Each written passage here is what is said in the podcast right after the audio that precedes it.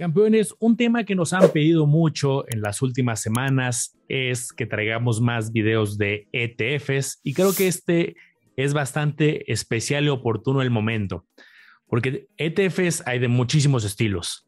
Hay por sectores, hay por países, hay de materias primas, hay de bonos, hay de acciones, pero algo que nos preguntamos Omar y yo con todo lo que se está viviendo en las últimas semanas, la volatilidad, estas noticias complicadas de la nueva variante, ¿A qué sectores les puede ir mejor? Bueno, pues podemos ir a ver la historia y para eso quisimos hacer este episodio de analizar algunos ETFs defensivos, algunos ETFs que en épocas complicadas han tenido un buen desempeño. ¿Cómo estás, Omar? Bueno, pues bien contento, fíjate, esto es buena continuación del episodio que estábamos grabando hace poco, después del último episodio que acabamos de subir, donde hablamos de lo que está pasando con la economía en general, que si la inflación, que si variantes del COVID, etcétera. Bueno, pues qué tal si nos ponemos un poco a la defensiva, Manolo, y vemos algunas alternativas que pueden ser interesantes. Si alguien busca tal vez menos volatilidad, algo en lo que pueda invertir ahorita que las cosas se ven medio inciertas, vamos a presentarles algunas opciones para que ustedes elijan, tenga variedad y puedan tomar sus decisiones. Bienvenidos a Campeones Financieros. Campeones Financieros. Donde Manolo y Omar hablaremos de finanzas.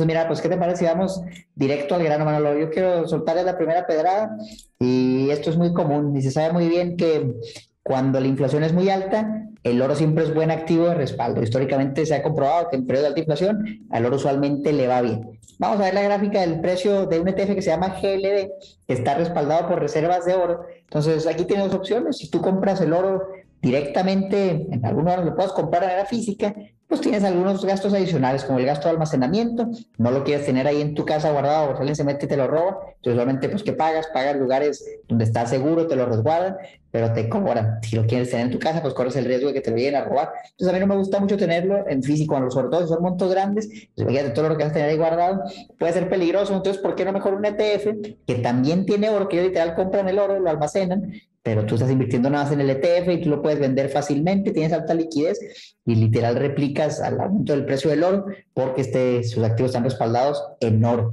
Entonces el ETF se llama GLD, tiene una versión más accesible, este cuesta 166 dólares, pero hay otra que se llama GLDM, vamos a agregarla aquí, déjame quito estos de aquí y ponemos GLDM con una M al final, M mamá, y aquí te va a aparecer uno con un valor mucho menor por entrada, 77 dólares, fíjate, si tú dices, oye, pues yo tengo ahí 400 pesos, quisiera invertir en oro, puedes comprar el ETF GLDM, y si quieres el más grande, que literal los dos son prácticamente la misma gestora, uno tiene un precio de entrada más alto, maneja mucho más dinero, pero al final los dos son algo muy similar. Entonces yo te diría, agarra que te alcanza. Si no te alcanza uno, no pasa nada, el otro. Si quieres invertir en oro, ahora vamos a buscar, como le digo históricamente, este ETF. Si no, por ejemplo, el último año, pues sabes qué, pues no, ha subido ni ha bajado, se ha mantenido estable. Prácticamente en los últimos, ¿no? El último año no, no ha hecho nada. De aquí a Llevan casi los 12 meses, entonces ha estado estable. ¿Qué quiere decir? Que subió, bajó, se mantuvo en en los últimos dos años y fíjate, has tenido un aumento interesante, 20%. Si te fijas, las líneas están empalmadas. ¿Por qué? Porque, como te digo, los resultados ser prácticamente idénticos. Entonces puedes comprar el que sea. Si nos vamos a los últimos cinco años, Manolo, le ha ido muy bien también. Pasó de estar, en este caso, el GLD en 110 dólares, ahora ya vale 166. Llegó a tener un pico de 190 dólares. Vamos todavía más para atrás. También fíjate, aquí esto es interesante. En 2011, este ETF llegó a su máximo histórico, llegó justamente a los 180 dólares y tal vez ahí las personas decían, hombre, es que el oro es la mejor inversión que he tenido de todo lo que ha subido en el pasado, déjame el entro. Y no, pues resultó que no, también para que llegara a ese nivel pasaron literal casi 10 años, ¿no? como unos 8 años, porque luego bajó, bajó, bajó, bajó, y por fin se recuperó. Entonces, pues viendo así la gráfica, realmente tampoco estamos como a un nivel muy bajo del precio del ETF del oro, Manolo, está casi en sus máximos viendo lo que ha pasado anteriormente, no sé si es la mejor idea, pero bueno, pues ahí tienen la opción para protegerte la inflación, te respaldas un activo de refugio como el oro. ¿Tú qué opinas de esto? Qué interesante gráfica, Omar, nos compartes aquí para los que nos escuchan a través de audio. Veíamos como 2008, 2009, 2010, 2011 creció muchísimo y de ahí apenas estamos, digamos, en niveles parecidos a los del 2011. Y entonces creo que aquí la pregunta interesante es, ¿qué pasó en ese momento que cuatro años subió tanto? Se puede repetir. pues vamos un poquito a la historia y en el 2008, 2009, 2010 pues fue una crisis muy fuerte que duró la recuperación muchos años, había mucha nerviosismo, mucha volatilidad en la crisis del 2009 y no se recuperó tan rápido como lo que pasó en marzo del 2020 con el COVID, que bueno, no hemos salido de ello, pero hay una recuperación muy rápida. Entonces aquí justo una reflexión que me da es, eh, pues de entrada lo que ya sabemos, el oro no siempre sube, pero en épocas, como bien dices, complicadas puede eh, resultar eh, favorable, o al menos eso nos ha enseñado la historia. Pero bueno, ahí viene la pregunta, ¿cuánto? Ahí fueron cuatro años complicados, tres. ¿Qué, ¿Cuántos años complicados tendremos de aquí hacia adelante? Esa es una pregunta que habrá que hacernos. Y rápido les pongo la pantalla para complementar y pasarme al siguiente ETF. Aquí estoy viendo otro ETF de oro para ver año tras año cómo le ha ido. Ahí lo veíamos gráficamente, cómo lo vemos en número. 2020, este ETF de oro, 23.83%. 2019, 18.57. 2018, menos 1.37. O sea, vemos algunos años buenos, 18, 11, 8, algunos no tanto. Y aquí otra pregunta que me hacía ahorita para este episodio es, oye, ¿y así funcionan todas las materias primas? ¿Todas las materias primas han sido históricamente defensivas? Por ejemplo, en 2020 a la plata también le fue bien. Pues vamos a, otro ETF, este que les estaba mostrando se llama IAU, también es como el que les enseñaba Omar, eh, tipo GLD. Pero vámonos a otro, por ejemplo, SLV. Este es uno enfocado en el lingote de la plata, ese es el, el movimiento que va a replicar. Tiene una comisión eh, más o menos intermedia comparado con otros ETFs de 0.50. El costo en este momento alrededor de 21 dólares. ¿Cómo le fue, por ejemplo, a la plata en el 2020? 46%, 2019 16, 2018 menos 8. Incluso que veo que ha tenido más volatilidad. Cuando son años positivos ha sido mucho mejor, cuando ha sido años negativos ha sido incluso más complicado.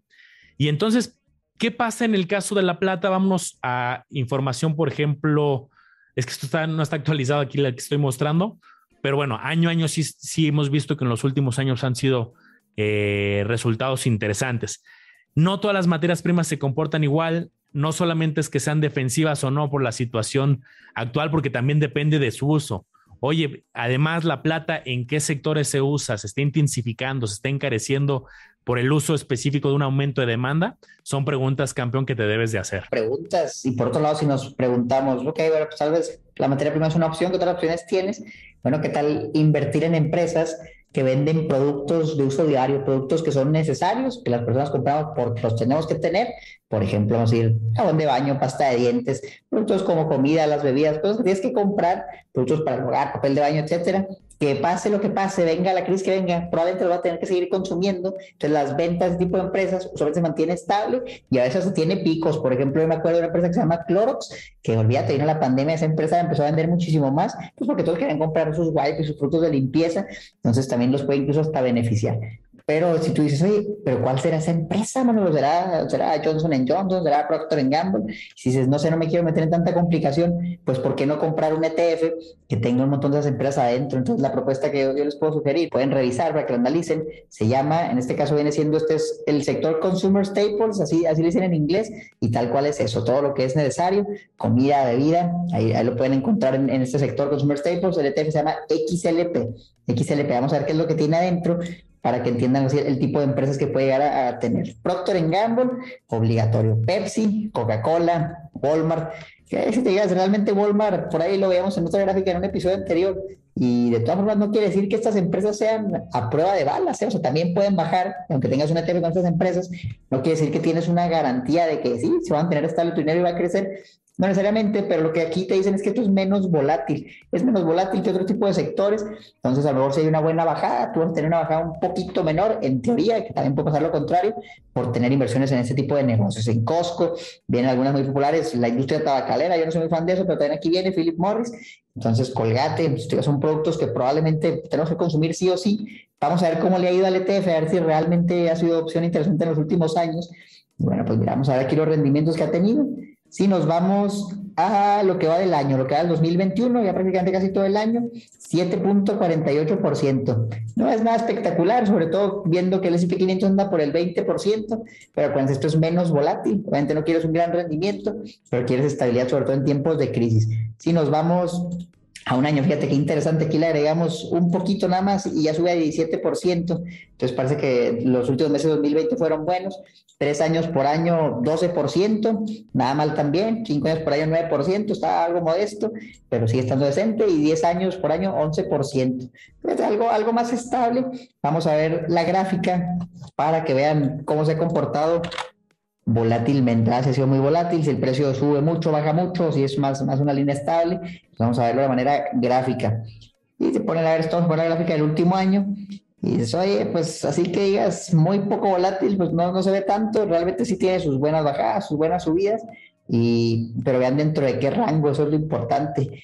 En el último año, ha estado entre los 65 y 72 dólares. Tú, puedes ver la línea y dices, oye, pues no se ve nada poco volátil, pero ya cuando ves el rango, pues, pues bueno, a lo mejor ha estado, si mucho más menos 10%, o sea, no, no han sido años tampoco, ya, híjole, bajó un 40%. Si nos vamos a lo peor, no marzo 2020, vamos a ver cómo le fue, de 64 dólares, llegó al mínimo de, de 48. Pues es una bajada dura, la verdad es algo duro, y luego se recuperó. Entonces, ¿qué nos dice esto? No necesariamente la volatilidad va a ser baja, pero pues eso es lo que se busca, ¿no? El razonamiento cuál es? Son productos que los consumidores tienen que seguir comprando, por eso las ventas de las empresas o se mantienen estables, son muy pocas las evaluaciones que tienen y tampoco van a crecer mucho porque si te pones a pensar ya para dónde crece, por ejemplo, Coca-Cola, cómo puede vender más Coca-Cola, ya está en todo el mundo, ya está en todos lados, para dónde crece una empresa que vende papel higiénico, ya, ya, realmente se vende muy difícil crecer mucho las ventas, sus crecimientos son bajos, pero puede buscar algo un poco más estable de esta manera. Hace tiempo analizaba, eh, por ejemplo, Procter Gamble, que hace muchísimas, tiene muchísimas marcas como que entran en esta categoría justamente de eh, va bien el país, va bien el mundo o va mal, la gente lo sigue consumiendo. Y veía sus ventas de los últimos seis años y se mantenían creciendo en varios, pero muy constante. Así crece 3% las ventas, el que sigue crece el 4%, el que sigue crece el 1%, el que sigue el 7%. Era como bastante estable y también las utilidades se mantenían estables, independiente que el 2008 fue complicado para muchas empresas, eh, crecía constante. El 2020 crecía constante. Entonces, son un poco más predecibles este tipo de empresas, ya sea que te guste el ETF o puedas ir a buscar qué tienen estos ETFs eh, pues son mucho más defensivas comparadas con otras que depende de que le vaya bien a la economía, como bien decía Omar. Ahora, para continuar yo con esta selección de ETFs, quiero irme a uno de salud. Y la razón de escoger un ETF de salud es por dos motivos. Uno, tiene una filosofía similar a lo que estamos comentando, que es un sector que, pues, independientemente de la economía vaya bien o vaya mal, se siguen consumiendo ciertos productos de salud. Esto depende más bien de hábitos de las personas y de salud en general de la población. Y además, pues varias de estas empresas pues, también han estado ahorita en la carrera de las vacunas. Entonces, me parece un sector que a mí en lo particular me es más interesante desde hace muchos años. Y este es un ejemplo de muchos que hay. VHT tiene, por ejemplo, un valor de mercado en este momento cercano a los 246 dólares.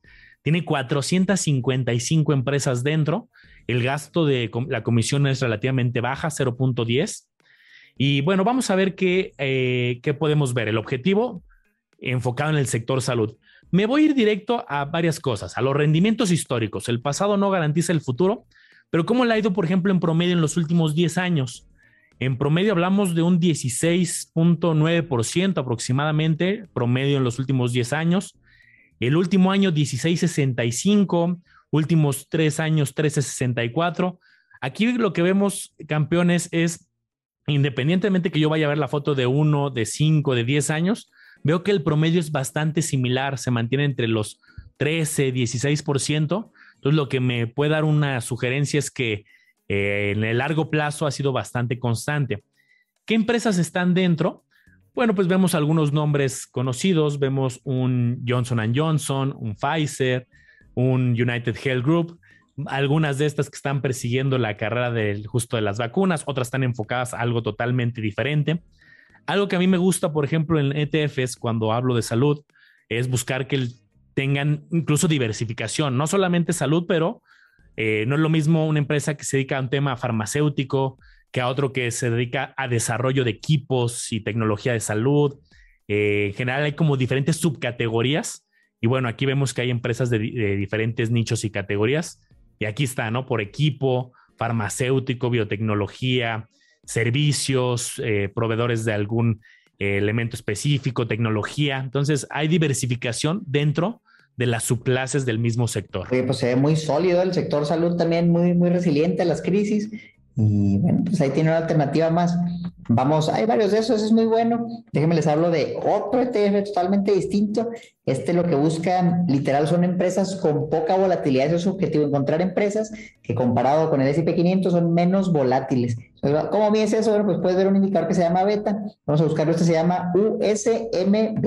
Si quiero buscar USMB de vaca, fíjate, si nos vamos a la pestaña en Yahoo Finance y vemos la parte que dice beta, comparado con el índice, este se mueve 0.75. Entonces, por ejemplo, si el índice sube 1%, este va a subir 0.75%. Si el índice baja 1%, este va a bajar 0.75% con datos históricos. Obviamente no quiere decir que eso va a pasar en el futuro, pero eso es el histórico. Entonces, efectivamente sí es menos volátil, ¿Por cuánto? Pues un 25% menos volátil, bastante. Ahora, ¿qué es lo que compran? Pues aquí, como te digo, no es un sector como tal, vamos a ver las posiciones. Literal, son empresas que históricamente han mostrado menos volatilidad. Entonces, tienen Adobe, tienen a Verizon, Waste Management muy estable, la, empresa que recolecta la basura, imagínate, realmente un negocio que va a estar, se va a necesitar siempre. Nextera Energy, tienen hasta Microsoft también. Es que realmente la gráfica de Microsoft, eh, vamos a hablar rápido, es una locura. Yo recuerdo esta empresa, llevo varios años siguiéndola y nada más veo que sube, sube, y ahora empecé a ir con los 100 dólares, ya en 330. Entonces, cuando tú ves la línea, mira que establece una línea muy consistentemente ascendente, ascendente, esto es un año, te vas a dos años y, se ve igual, o sea, te vas a cinco años y, qué chulada lo que han hecho con esta empresa en los últimos años, porque efectivamente es muy poco volátil. Vamos a ver la beta de Microsoft y a ver que nos sale punto 86, está bajo del 1, está bien. Tienen otras empresas como Johnson Johnson, como Pepsi, como Kroger. Entonces, vamos a ver cómo le ha ido. ¿Cómo le iba este ETF? De ETF, ¿dónde está el nombre aquí? USMF, si lo quieren buscar. Fíjate, el último año, 17%, bastante bien. Últimos tres años por año, casi 11%. Últimos cinco años por año, 12%. Está bastante decente desde que lo hicieron 13%. Entonces, si quieres algo con poca volatilidad, con datos históricos, USDMB puede ser una opción interesante.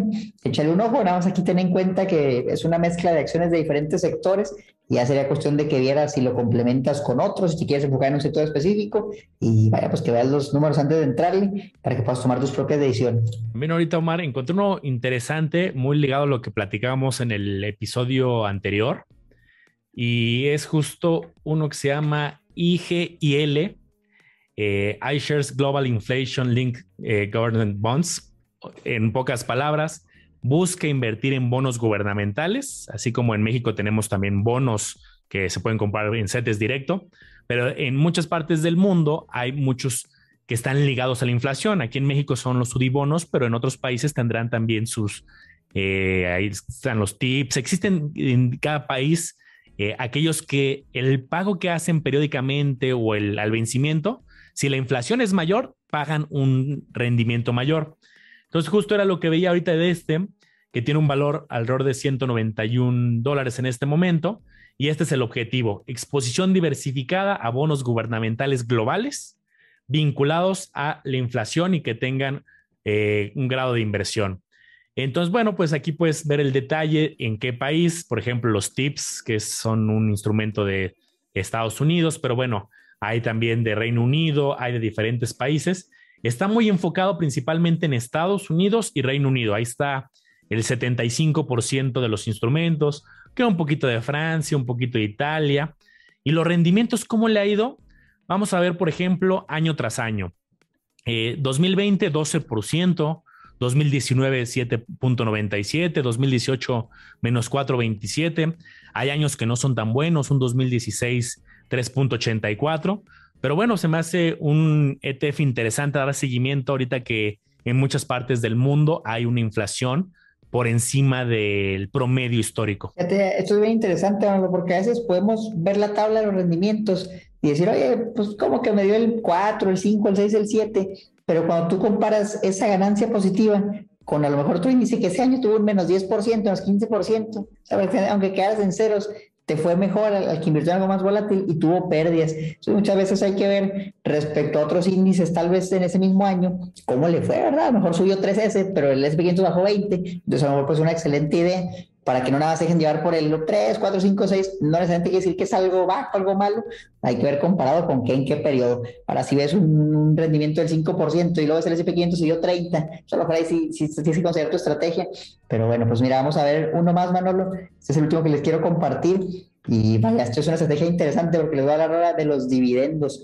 ¿Qué tal en estos tiempos donde tal vez la bolsa va a seguir bajando y tú dices, pero yo sí quiero tener un flujo efectivo, más no quiero vender mis acciones? ¿Qué puedo hacer? Pues puedo usar el dividendo para tener ese flujo o incluso lo puedes reinvertir para que te paguen el dividendo y luego compres acciones todavía más baratas y promedies tu costo hacia abajo. Entonces una sugerencia que te puedo dar para que analices es el BIG de Vanguard, Vanguard Dividend Appreciation ETF se llama y vaya, tiene, tiene un montón de empresas, vamos a ver las posiciones para que veas qué es lo que estarías comprando. Son 268 acciones de tamaño promedio, 163 mil millones de dólares, son empresas muy, muy grandes. Y bueno, pues vamos a ver cuáles son, ¿verdad? Aparecen Microsoft, que hablábamos ahorita, muy, muy estable, ha tenido en los últimos años buena estabilidad. JP Morgan, un banco, tienen empresas del sector salud, Johnson Johnson, Home Depot, Procter Gamble. Si fijan, muchos nombres hasta se pueden repetir, porque pues estos son ETFs o que quieren baja volatilidad o que quieren dividendo estable que quieren tratar de ser buenos ante las recesiones.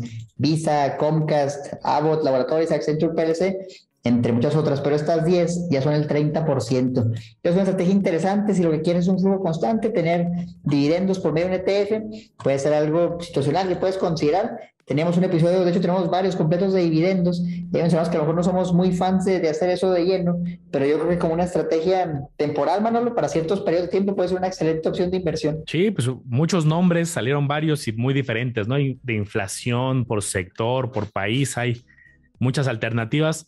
Acuérdate que es sencillo y hay dos caminos. Camino número uno, eh, a través de una casa de bolsa, los ETFs históricamente tienen comisiones bastante bajas de 0.10, 0.20, 0.03 algunos de administración. Aparte está la comisión que te eh, de la casa de bolsa. Y pues aquí tuviste como 7, 8 opciones. El plan B, que yo también aprovecho ahorita por la época para comentarlo, ahorita ya a punto de cerrar año, para aquel que busque estrategias fiscales, pues todavía puede aprovechar a través de ETFs, invertir en un ETF Además de las estrategias de rendimiento, varios de estos, por ejemplo, se pueden adquirir en una estrategia enfocada al retiro. Y ahí tienes no solamente la parte de los rendimientos que ahorita mostramos, sino también puedes tener la parte de que te regresen impuestos, la parte de hacerla deducible. Tema muy interesante que ya hemos platicado en otro episodio, pero bueno, si alguien, porque tal cual se cierra el año y se cierra la ventana para deducir para que te devuelvan impuestos en la siguiente declaración, en la declaración de abril, y entonces, para quien esté interesado, les vamos a dejar aquí abajo yo la liga para que si alguien quiere una asesoría personal gratuita de este tema, ahí la puedo obtener para todos los campeones que estén interesados. Fíjate, es que eso es algo bien importante cuando tú haces una inversión para tu retiro y la uses de impuestos, tú obtienes un rendimiento inmediato garantizado y suena ridículo, eso, eso es una estafa. No, no es una estafa, es una devolución de impuestos que te da el gobierno da sobre lo que tú inviertes. Entonces, vean un ejemplo, con base a la tabla de impuestos sobre la renta, tú puedes pagar del 2 al 35% de impuesto. Vamos a decir que andas ganando unos 20 mil pesos al mes, pagas alrededor de unos 20, 23% de impuesto. Si tú aportas 10 mil pesos para tu retiro, tú recuperas ese porcentaje en dinero que literal te regresa al gobierno. Entonces, estamos hablando de, de aportas los 10 mil, te dan 2 mil, es un rendimiento del 20%, 23% inmediato que te dan a abrir el siguiente año, nada más por haber hecho eso, más lo que ganes con las inversiones. Entonces es algo que realmente si tú te vas directo a la bolsa tú inviertes, pues no hay nada garantizado y a ver qué pasa, pero por lo menos aquí ya tienes un colchón de que ya te regresaron algo de dinero inmediato y tu inversión ahí sigue, no sigue en el juego. Entonces yo creo que es, importante tener inversiones para el retiro, si convertimos en otros lados, que lo consideren y sobre todo ya que se acaba el año, si lo van a aprovechar, pues que lo hagan porque no les queda tanto tiempo, quedan dos, tres semanas para que se acabe la ventana y luego si no ya hasta 2022 lo invierten, pero se lo regresan hasta 2023. Yo creo que en diciembre es cuando andamos, yo justamente hace poco hablaba eso en un video, Manolo, pues ya ando viendo que me falta topar deducciones de gastos médicos, deducciones de para el retiro, porque se acaba la oportunidad y ya no vuelve. Justo, para cerrar bien el año. Y pues aquí lo tienen campeones, muchas alternativas para que cada quien haga su propio diagnóstico y análisis. No se olviden también de seguir a Omar Educación Financiera y a El Lago Los Business, que estamos en YouTube, en TikTok, en Facebook, en Instagram y los grupos que tenemos en Facebook, donde la misma comunidad se va eh, ahí retroalimentando para que cierres muy bien el año y empieces con el pie derecho el próximo año. Excelente, campeones. Les agradezco mucho por estar aquí en este episodio y nos vemos en el próximo.